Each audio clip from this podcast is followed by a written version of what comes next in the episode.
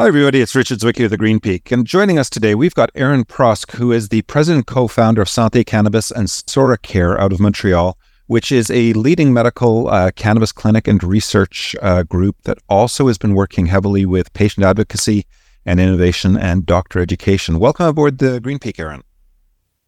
Hi, thank you for having me. You know, it's interesting. We've had a number of conversations lately on the Green Peak with people who are looking at the data with regards to usage and the difference in rollout patterns around the world. And one of the things that Canada, you know, has an advantage on others because we started 20 years earlier is we made a lot of mistakes.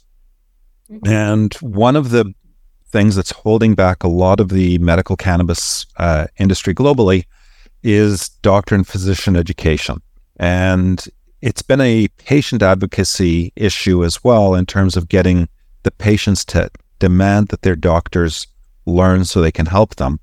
But it's also been a, a, a question with the medical bodies in terms of recommending and teaching doctors uh, what to do, how to use it, and the like. You've been involved in that area of the business for over 10 years. You've seen a transformation, but there's things which every other marketplace are going to need to go to, to go through what are you seeing that you really think is going to make the biggest difference? Mm-hmm.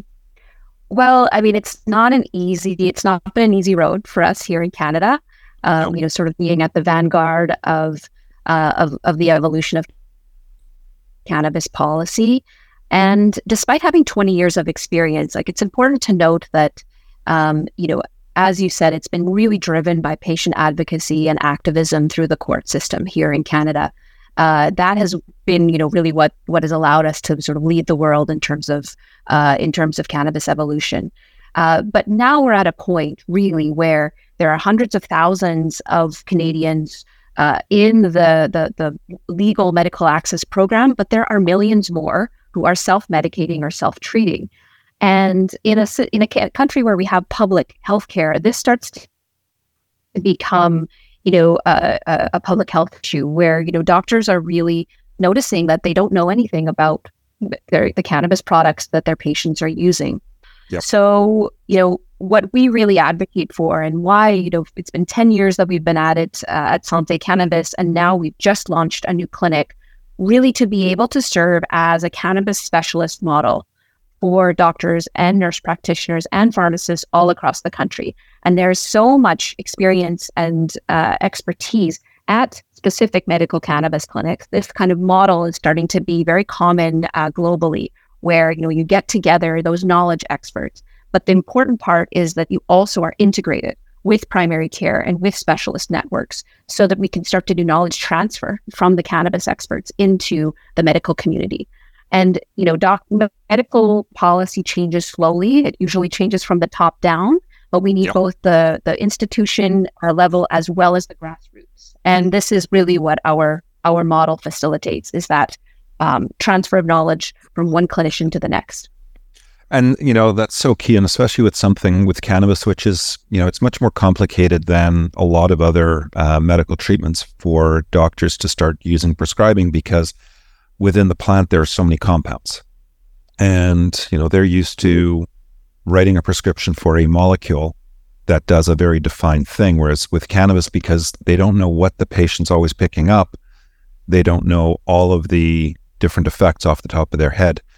How how are you finding that's changing as far as the medical practitioners? Well i mean there there has been a lot of new evidence. I mean, we, you know, we do still hear from the medical community that there's not enough of that sort of gold standard randomized clinical trials that are usually developed by the pharma industry to have the approval of a sort of single molecule treatment. It's a way of and controlling the plant market, medicine, which is exactly, and plant medicine just comes against all of that. And I would, yep. you know, bring in sort of the psychedelic medicine movement that's also underway now.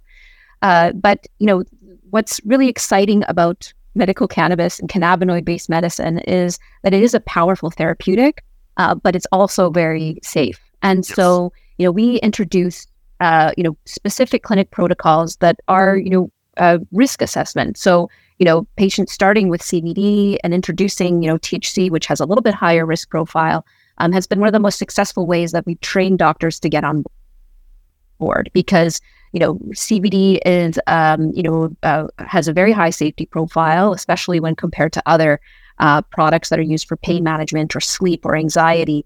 And so we really make a lot of um, ground with uh, healthcare professionals when we talk about the safety profile and how with controlled introduction of THC as well as other other cannabinoids like CBN and and uh, CBG that are exciting, but you know we don't know enough about them yet for many professionals to get excited. We really you know have to start somewhere, and we start simple and and speak in you know medical language about um, how we move through what is a very complex substance by talking really about the primary cannabinoids that are contained. Um, and so you know we have to speak the medical language. That's something that we talk to uh, patients and activists all the time, right? Is to advance um, in the medical system. We have to be the that uh, translator of uh, cannabis knowledge uh, into uh, medical language. Yeah, I know when I speak, I've spoken with you know legislators around the world and where they've been reluctant at first to even consider anything regarding cannabis. And when you explain to them, the worst that's going to happen is the patient's going to sleep for a few hours extra. They really are a bit shocked because they've been, you know, they don't they don't know and they don't understand. And it's unfortunate the medical schools, most of them around the world, don't teach about the endogenous cannabinoid system. And that's really a big part of where it has to start because if the doctors don't learn about it, they're not they're never going to start prescribing actively. Mm-hmm. When you work with patient advocacy, do you ever go to the are you able to go to the various medical colleges and teaching universities with regards to education? Um, I mean, yes, this has been um, one of our priorities for the last 10 years. So we have a partnership with McGill University uh, here in Montreal. Um, we've run a training program for physicians across Quebec that we've recently expanded uh, to to run Canada wide, and you know that um, you know development of translating uh, publications and evidence that's being produced into actual pra- clinical practice guidelines has made a lot of ground in Canada, um, both from our efforts, uh, but also from some of the institutions. Like very recently, the Canadian Pediatric Society just put out their guidelines of you know, what they recommend for pediatricians and how to right. handle medical cannabis. Yeah. So there is, you know, a lot of progress being made. But one of the things in Canada that's unique is is you know that the intersection of, of medical and non-medical use and so that you know is something that for all countries to take a look at when introducing you know recreational access or non- non-medical access for adults like we have to ensure uh, that there is a comprehensive plan for training and educating healthcare professionals and making sure that medical access is sort of enshrined within that system right. because right now one of the biggest risks that we see in the clinic is when older or more vulnerable uh, Canadians have been interested in cannabis and you know using it for medical purposes, but they may have some risk factors. They may have a cardiovascular disease. They may take some medications that could have interactions, and we really want their first point of contact to be with their healthcare professionals who will guide them how to start, you know, in a slow and, and considered way uh, versus, you know, what can happen when they walk into a retail store that's really meant for a very different uh, type of cannabis consumer. And they may try the wrong product at the wrong dosage, and they may end up at the emergency room, you know, with uh, with with an adverse reaction, and it may Absolutely. be something that they could have slept off, you know, slept off, or they could have worked through on their own. But that level of fear sort of comes in, and so it it's really important a comprehensive education uh, system for healthcare professionals when cannabis access is being expanded. Yeah, no, it's it is critical, and it's critical to be able to maintain a true medical system to help people understand the differences between the two. And actually, I want to come back to that a bit after the break um, with regards to the usage trends, because there's been some interesting discussions about what's happening in other markets. And a lot of it's driven by lack of education and I think incorrect data um, measurement tools. But we're going to come back to that in a moment. We'll be back on the Green Peak with Erin Prosk in just a minute.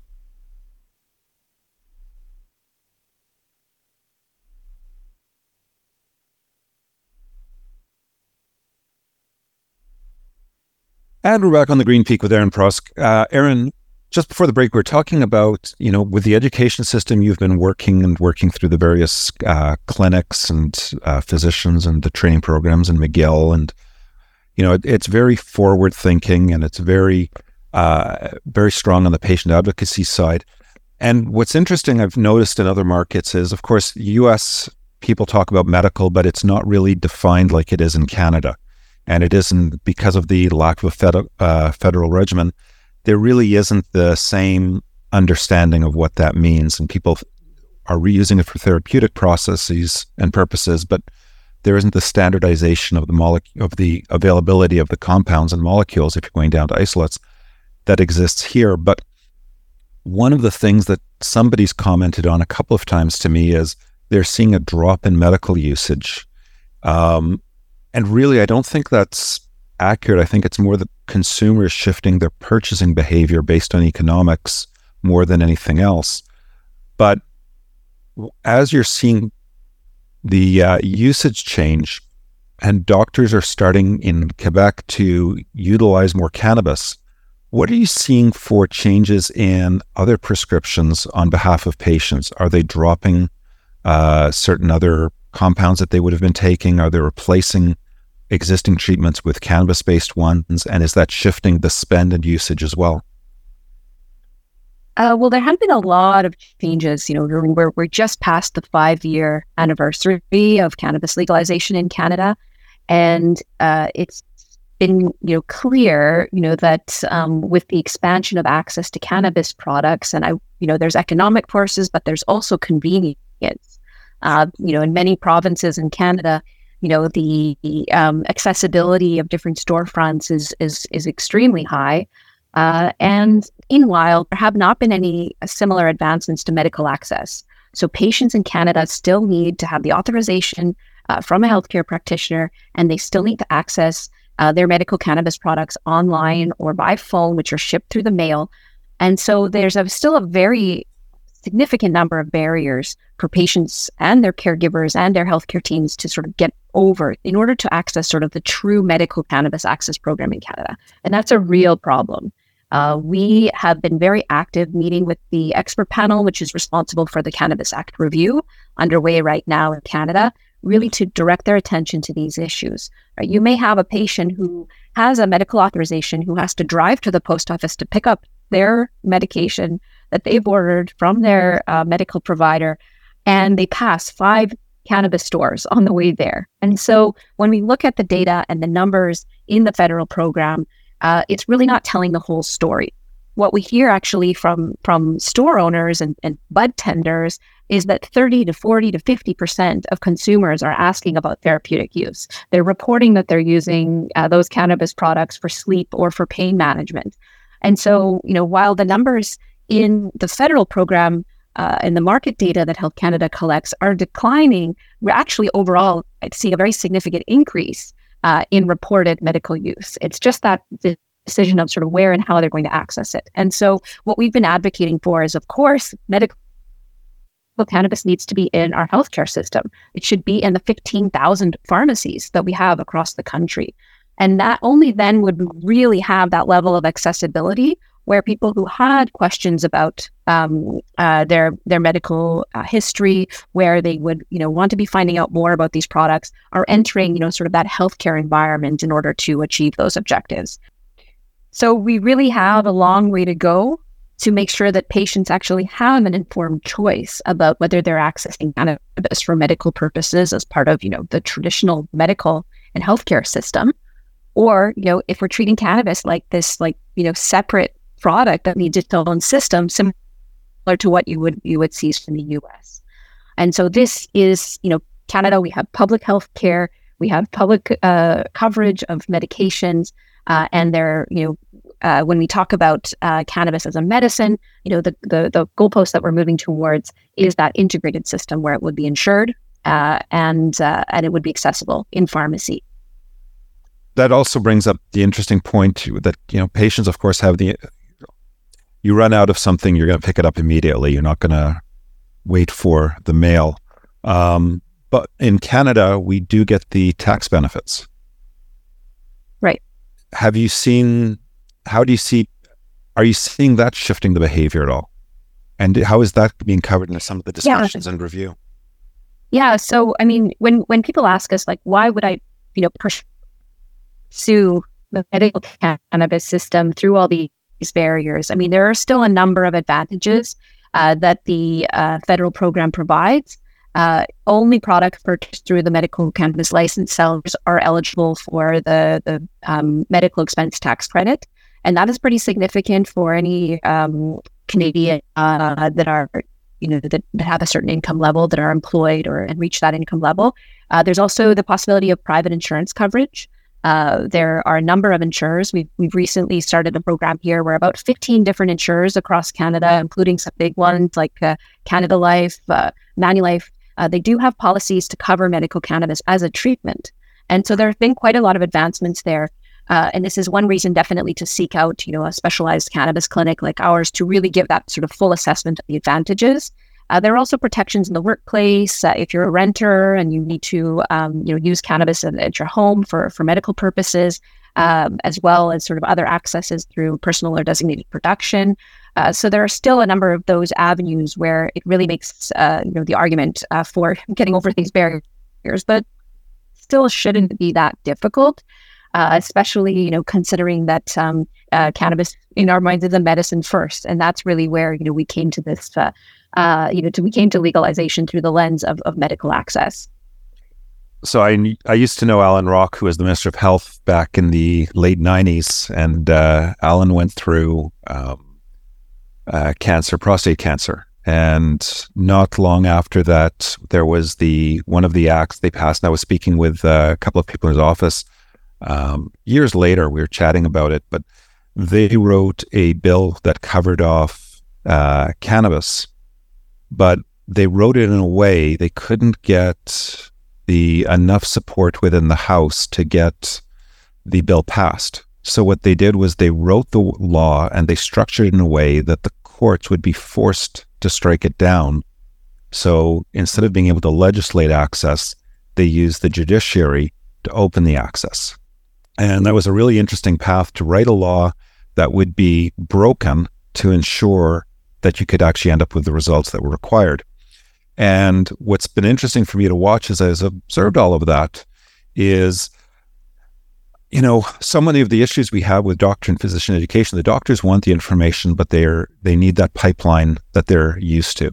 And with the work you're doing from an advocacy perspective and the work that's going on in government, it's kind of like everybody's coming at the problem from a new way in terms of it's the advocacy, it's the course that have forced the access. So they're saying you have to go do this. You've got farm, which of course is really resistant because they can't control it.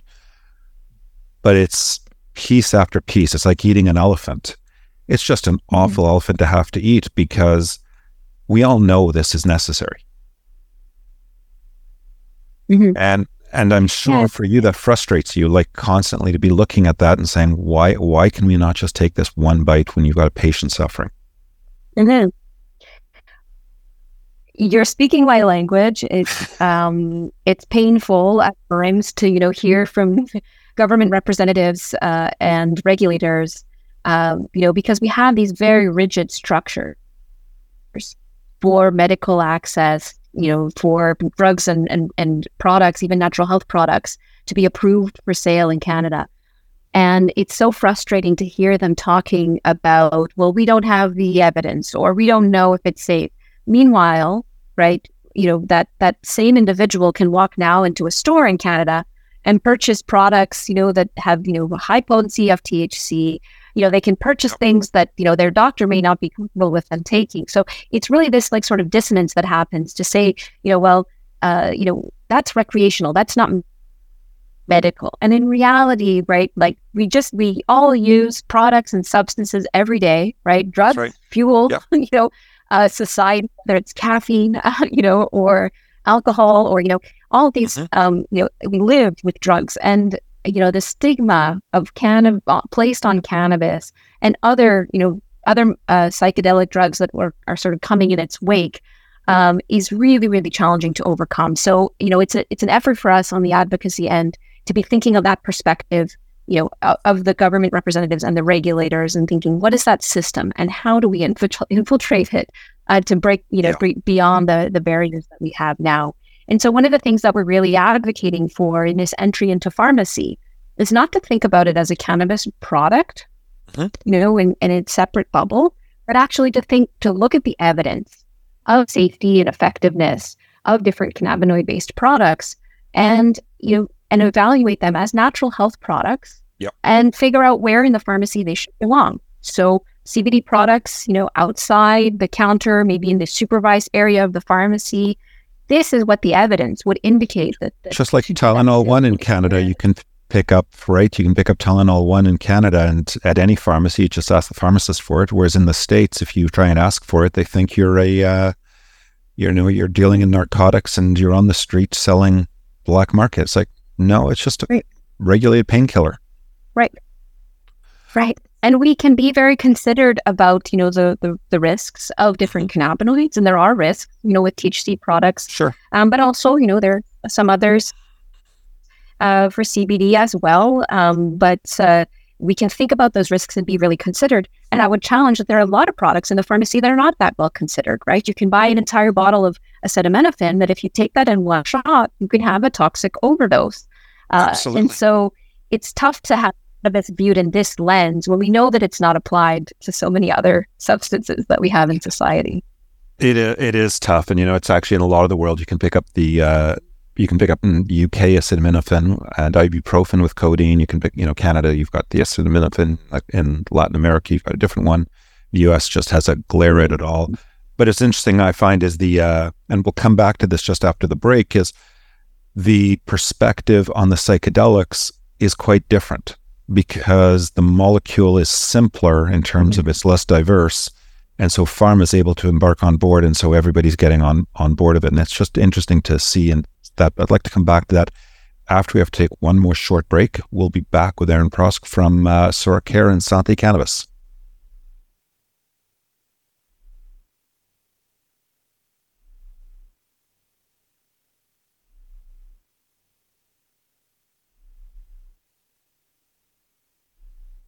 And we're back on the Green Peak with Erin Prosk from uh, Santé Cannabis and Sora Care. And you know, just before the break, Erin, we touched on the fact that um, psychedelics are being accepted more easily by pharmaceuticals and thus legislators in the states and elsewhere, um, which is going to make, I think, for an easier path in a lot of ways, um, which is interesting in and of itself. But there's still going to be the education of the doctors and physicians, and it may be simpler with all the support, but the work you're doing is critical in terms of the lessons learned from Canada to be able to help the doctors that are going through the process now in Europe and the doctors who really will be embarking and learning in the US because it's still so much of a black box. What are you seeing in terms of the differences, and is there a way to leverage back some of the acceptance because of the way some of the psychedelics are being handled into helping the medical uh, professionals learn more about cannabis as well? Well, I mean, I think the main difference between the introduction of medical cannabis and the introduction of, of now uh, psychedelic medicines, and I would note, I mean, cannabis is an atypical psychedelic. It is actually sort of in that category, but it's not, uh, uh, you know, not uh, quite the same pharmacological pathway. Um, but the the difference is really that you know pharmaceutical companies as well as sort of heavy more investment into clinical trials has really been driving the advancement of, of psychedelic medicines. Um, whereas with medical cannabis i mean a lot of doctors would sort of say well the cart got ahead of the horse. Um, the the access and the use was was, very very high um, you know before there was any sort of investment um, into an industry you know that would maybe fuel um, clinical trials and so we're going to see, you know, some psychedelic medicines actually be approved and introduced, you know, as as um, uh, marketable drugs, uh, both in the U.S. and then, you know, sort of spreading uh, into other countries as well at a much faster rate. And so there, we're still going to have the challenge when we think of sort of universal adoption uh, by medical professionals. Uh, we're often so focused on the product, and I would say that's true in terms of medical cannabis export as well from Canada into Germany or into uh, Australia or Israel. We're thinking, you know, how can we get the product there? When really, for that product to be successful in that country, uh, there's a, a, sort of a full comprehensive product program that needs to be um, included. Um, you know, how will that product be, you know, educated to different healthcare professionals? Where you find and contact those healthcare professionals? Uh, and what data would be collected, you know, on the product that maybe then can fuel continued expansion. You know, in the bell curve of early adopters and mainstream, right? we we're still quite stuck in that early adopter phase. And in order to achieve the mainstream acceptance, uh, there is, you know, sort of a database of evidence and safety profile that, you know, is still underway in development. So, you know, when we're looking, you know, at, you know, Canada-wide uh, access for patients, um, you know, what we really um, will facilitate through uh, both Sante Cannabis and Sora Care is first access to expert physicians that can support those patients. But secondly, also creating a system where our knowledge experts can then transfer information back to primary care. So we start to bridge into letting those family physicians, those pain specialists, uh, learn more about medical cannabis and then continue to sort of fuel the system where we really have like sort of a cannabis specialist uh, service that can then, you know, um, you know, the 100,000 doctors across Canada who are still wondering, you know, what do I do about this product? And that's the same kind of system that will be necessary when psychedelic medicines come on the scene. We may be well advantaged because it's actually an approved drug, but in order for it to be adopted, uh, there needs to be a high level of, of education. This is very, very expensive. Pharmaceutical companies will spend, you know, tens of millions of dollars rolling out an approved drug, and you know, leveraging networks like ours that are already sort of primed with that complementary medicine positioning uh, would be uh, the best effective way to uh, to introduce a product and provide the right training uh, to healthcare professionals to be able to utilize it. Yeah, and you're able to compile some fascinating studies based on the work you're doing with physicians, not just in Quebec but right across Canada. And interesting enough, I think uh, our next interview, our next uh, discussion. Um, is with a fellow called Nicholas Cromwell, Cronwell, who's from the Bloomwell Group in Germany, and they're struggling for that type of information. So, you know, there's a huge demand because we're lear- we've learned so much in Canada ahead of everybody else. Mm-hmm.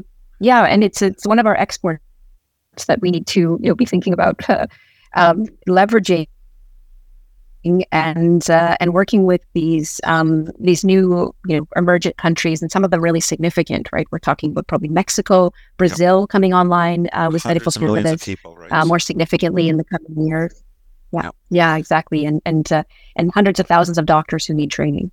Yeah, and that's that's one of the things is you know the intellectual property value of what we have in Canada with regards to this industry is world leading, and we should be tooting our horn for the fact we have the world class knowledge that everybody else is going to seek, and we can be the center of education in this country. Yeah, we're um, pushing those points because we should be a research powerhouse as well. Um, and that's been you know, one of the biggest uh, critiques of you know uh, the federal government uh, for the last five years. Um, there should be a huge influx of the profits that are that the government is yep. collecting, the tax revenue that, that that is being collected, and uh, pushing that back uh, into uh, not just academic research but also community-based research, like what we're doing to actually you know ass- assess um, and build real-world evidence of what's really happening in, in clinical practice. And what are those benefits to patients? Substitution of other medications uh, quality of life improvements. I mean it's really sort of getting out into the community and uh, and collecting that data that's um, that's necessary uh, and will uh, help to fuel those same questions on the ground and in clinics uh, in, in other countries no, absolutely. And, you know, the government of Canada has some, done some amazing things for the industry and some things where you really look at it and go, you're just you know, you, you can't be half pregnant. Just get it done. And uh, we have to, we have, you know, we've already taken the step. Just accept it, move forward, and support it properly.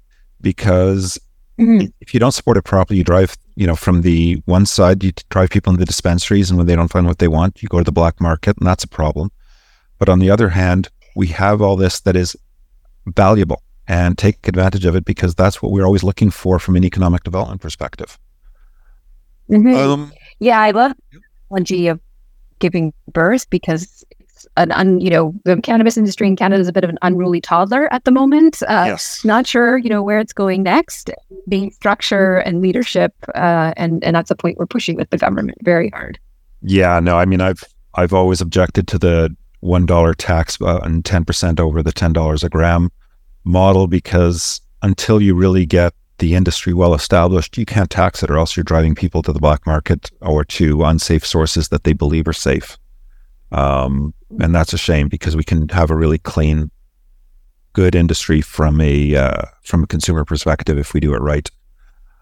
Um, Erin, we are out of time for this uh, for today, but I'd like to thank you for joining us on the Green Peak. Thank you. Thank you so much for a great discussion. It's been a wonderful discussion. I hope to have you on again soon and learn more about uh, the studies and the progress in the next few months again. Um, so thanks everybody for listening. We'll be back again with you soon. I'm and sorry, Brasco, I want to cut back for a sec. Oh yeah, please go ahead. Okay, I'm going to cut back to the ending there. So, Erin, we are out of time for today, but I'd like to thank you for joining us on the Green Peak. And for people who want to learn more about Sante Cannabis and Sora Care, uh, where should they visit the website, learn more, and where should physicians go in particular? Uh, well, they can find us on our website, uh, santecannabis.ca, um, Sante, S A N T E, uh, or easily through Sora Care as well, uh, which is just sora.care uh, and uh, reach out to us by email or phone, uh, and we'll take it from there. Perfect. So S O R A dot C A R E is the easiest one, probably for everybody to write down and remember. So That's thanks right. for. so thanks for joining us today on the Green Peak. Look forward to having you on again in, uh, uh, in a few months to for an update and for an expansion. As also as the other markets open up around the world, the perspective is going to be invaluable. And thanks to everybody for listening. I'm Richard Zwicky, and we'll be back again with you shortly.